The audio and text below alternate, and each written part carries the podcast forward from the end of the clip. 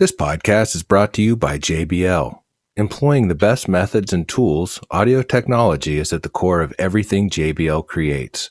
Never straying from a ground up approach to everything they build, JBL has produced a prolific list of audio achievements, groundbreaking technologies, and revolutionary advances in the art and science of professional audio. JBL, passion for sound and those who create it. Learn more at jbl.com. Hello and welcome to Tape Ops Discussion, where we call our friends and music community notables to chat about their favorite records. Enjoy. Hello. Hey, Emily, it's Jeff. Hey, Jeff. What's happening? Well, you know, I'm sitting here watching my voice find its way into this Pro Tools session, so. It's it's just like magic every time. yes, truly. Welcome to Discussion. I'm Jeff Stanfield, and for this episode, we have Emily Wells discussing Lewis Baloue's 1985 release, Romantic Times.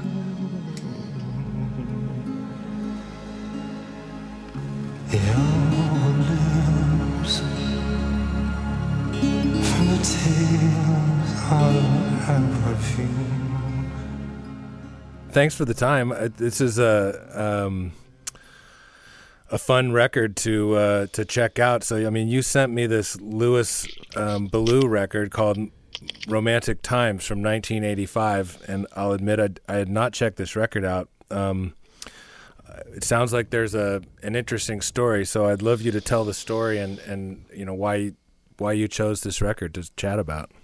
Sure. Yeah. Well, okay. It was the task to choose a record was it's like so vast that I had to create some parameters for my, for myself.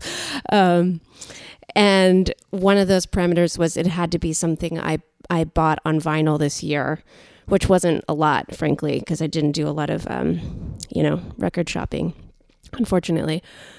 And um, the other, I mean, I think I just was so drawn to it because it kind of it's like a state of mind you know? It's like not even a mood. It's like it's when the when the vinyl arrived i think we just my my girlfriend and i just listened to it through like three times and i flipped it again and she's like you have to choose something else you know? Like um but um yeah the story you know there are scant details on this man but um it's funny i sort of had my own imagination about who he was or or you know i thought he was like a frenchman and like queer and like coming from a certain kind of like 80s scene just from like the record cover and the way he sounded essentially. And then um, i looked him up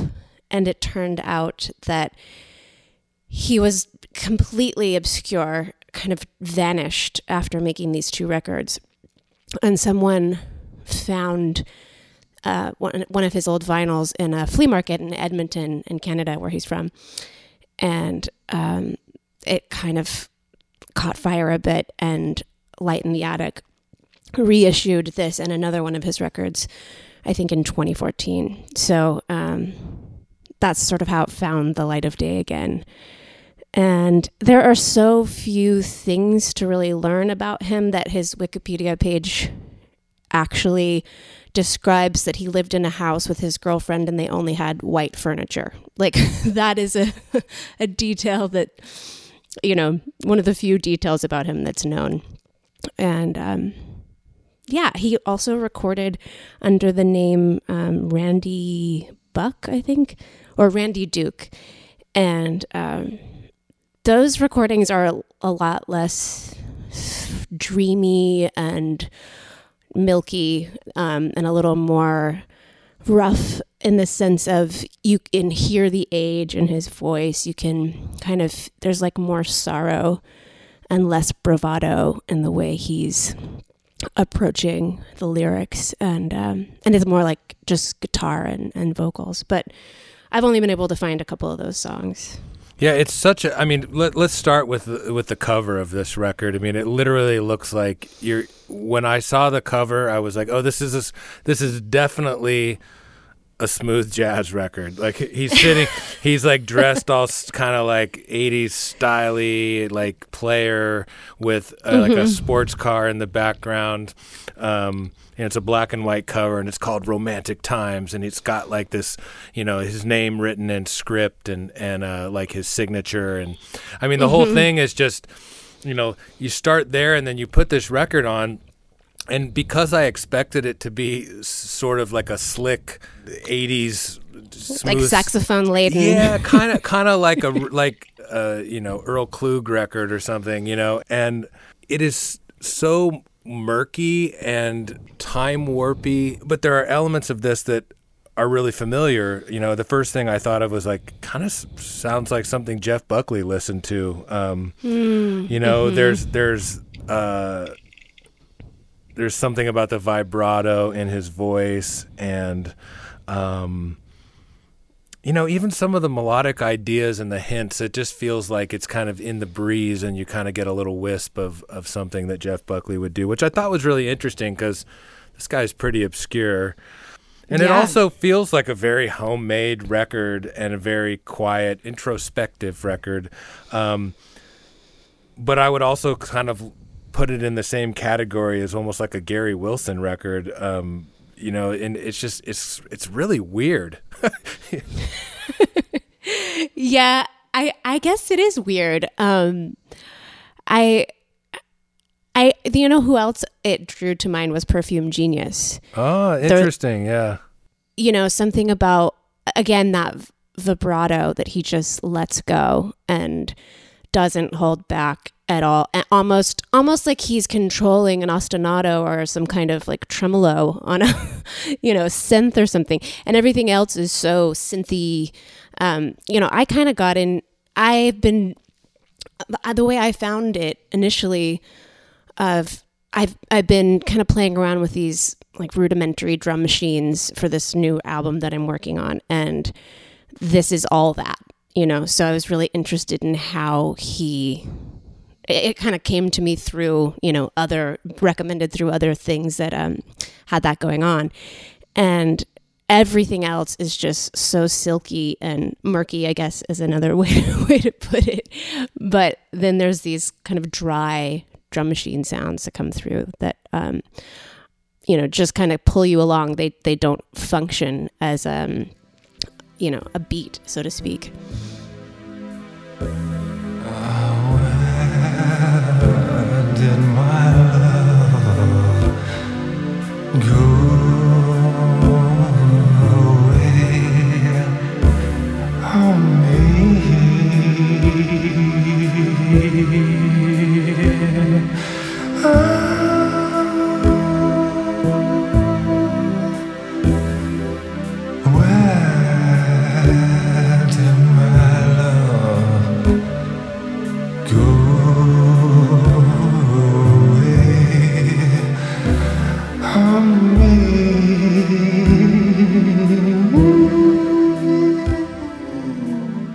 hear it showing up in, in your records and your work? I mean, you, you mentioned the drum machines and, and some, but um, are there other things that you, you feel like where it seeped into your work?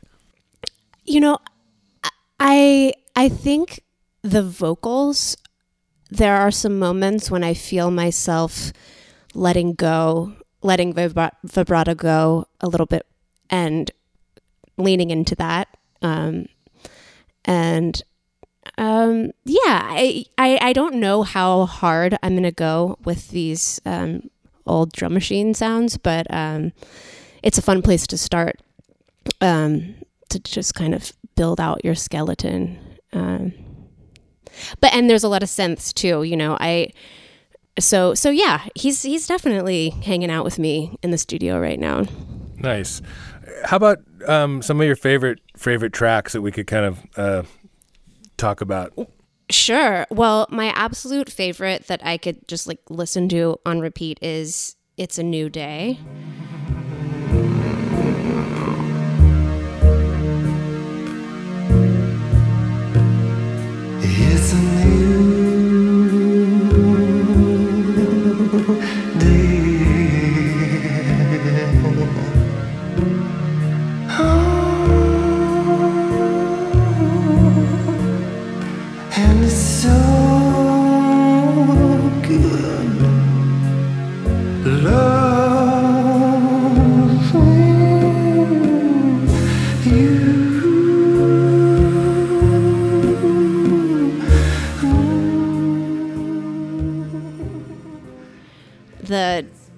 "Don't Stop Now," the the track that precedes "It's a New Day." Um, they're very similar. you'll you'll find if you listen to the record um, that they're all very similar, um, but they have these kind of ascending melodies that just keep you reaching. Um, so I think those are yeah those are my two favorites. But again, it's it's a state of mind. The whole record, it's one of those records you can put on and just fall back into it and um, just stay in a place, you know. Yeah, it feels it, it really. Um, I know that the word immersive is like this buzzword today, but in a in a you know immersive technologies and immersive audio and all this stuff. right. But this record does feel like, I it feels like you're sort of falling into a cloud. Um, mm, mm-hmm. It's a it's foggy and and sort of a little disorienting, but it's a pleasant place to be hanging out. I like using that as a as a descriptive for this record because it does it feels enveloping and it feels safe, but it's also like not clear. And some of the times that that that lack of clarity made me feel a little bit uncomfortable. Especially it feels like earlier in the early part of the record. It's just mm. especially if you've been listening to other things and you put this on, I was like I can't. I, you know, as somebody who mixes records, you know, I was like, I want some focus, like, where, you know, like how, how uh-huh. um, and uh, so that's that was my initial reaction. But you know, after kind of texting back and forth with you about it a little bit, I was, yeah. I was like, it's so interesting to get someone else's perspective on like well, why do they like it? You know, and you talked about the mm-hmm. melodies and the synth, and it was like, oh yeah, cool. You know, I mean, and there's so many examples of, of cool records that are that are not captured necessarily in, in the in in the way that maybe we expect them to be today, but they still sure. have so much merit in terms of like the ideas and the seeds and um and you know, and it and it took on a life of its own. This thing, you know. Yeah. Yeah. Well, and I think capturing his emotional state at that moment. I mean, that's the thing that comes through clear as day to me is this kind of longing um, and and especially listening to these later recordings knowing all of that was there but he was able to sort of gloss over it through all this murky um, you know synths and and bravado and um, yeah, I don't know. I, I when you first texted me, I was like, hmm, I can't tell if he's like, this is a painful experience for him. So, um, yeah, I can imagine. I mean, you know, if you're coming at it from a perspective of how well it was recorded, it's not um, the tops, so to speak. But it did something. He captured something there. Yeah. That I think I think can be very elusive to capture in in a studio setting. So. Yeah, I mean, I think it's it's an interesting exercise for me. Um, you know, doing this podcast and and having people send such a a vast array of things to listen to. And some of them, of course, I've, I've heard, and, and some of them are my favorite records. And then there's things like this where I haven't heard it. And, and uh, again, it's like I might have just, if I came across it in a record bin in a record store, threw it on, I probably you know, I might have passed it by. Mm-hmm. And mm-hmm. and so because this is something that you wanted to talk about, I, I really I gave it I gave it my full attention and multiple mm. multiple listens, and I think that that's a good it's a good lesson, right? Yeah, no, I, that is um, a fascinating and important exercise. I think for us all in the sense of yeah expansion and keeping our attention spans uh, alive. And also, as makers of music, that's what we ask of our listeners. That's what we hope for, you know. Um, so I'm glad that it grew on you. My the other contender was probably the exact opposite, which is the um, the PJ Harvey to to bring you my love demos uh, album that she released this year. this year, I was really like, oh, I wanted to talk about that a lot as well. But I thought the thing that put this one over for me is kind of like you're saying, most people probably haven't heard it. So um, this is a chance for maybe to turn a few people onto it that are want to fall back into that cloud.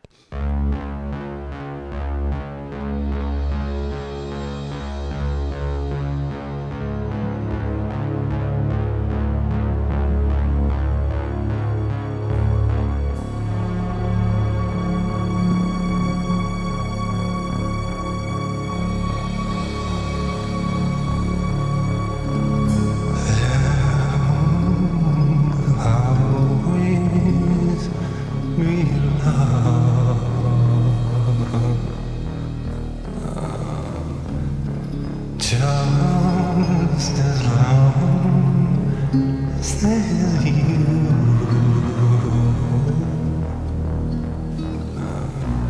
Your kisses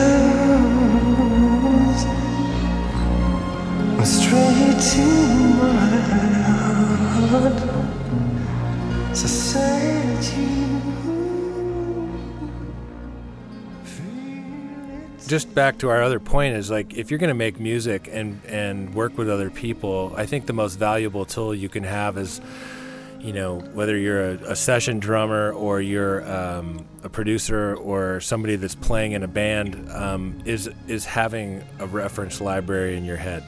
And if you the more listening you do um, the better and deeper your conversations and the quicker you can get to it. So that if you and I walked into a room together and you were like, "Oh, you remember, you know that, you know that Lewis Baloue record?" And I'd be like, "Oh yeah, oh yeah," and I can take my impressions of that, and we could we could work working going on down the same path because we have the same reference, and and I think that that's it's one of the most valuable tools in music making.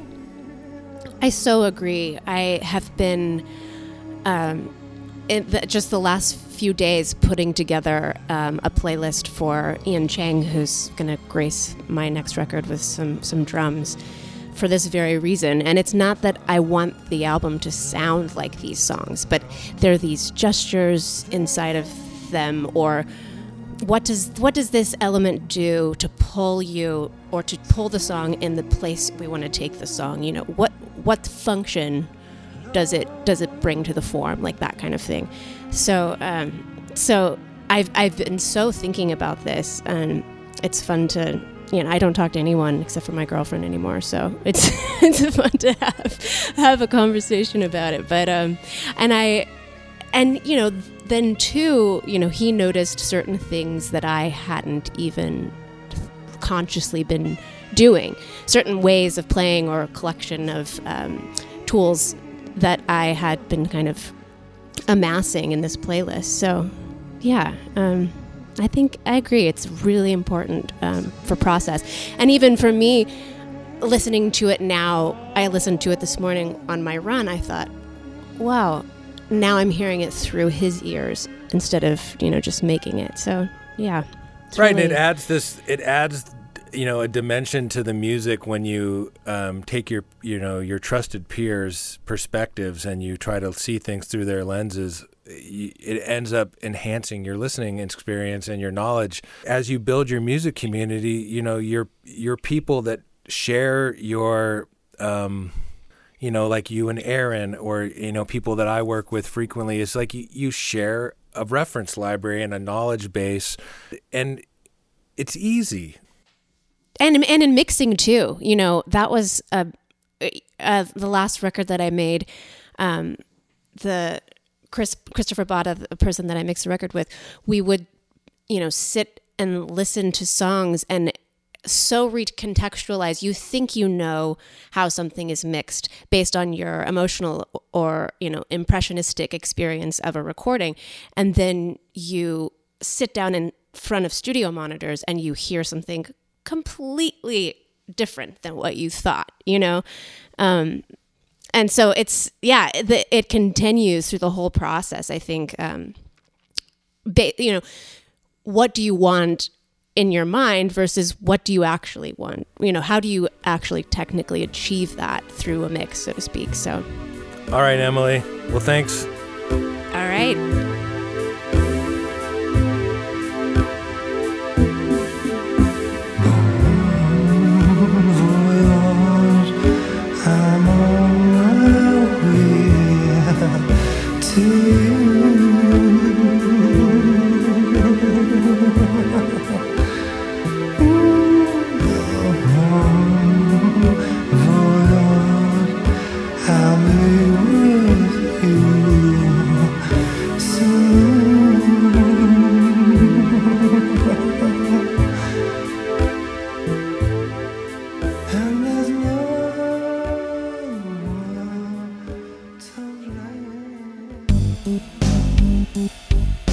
Thanks for listening. Discussion is created by Tape Op, the creative music recording magazine.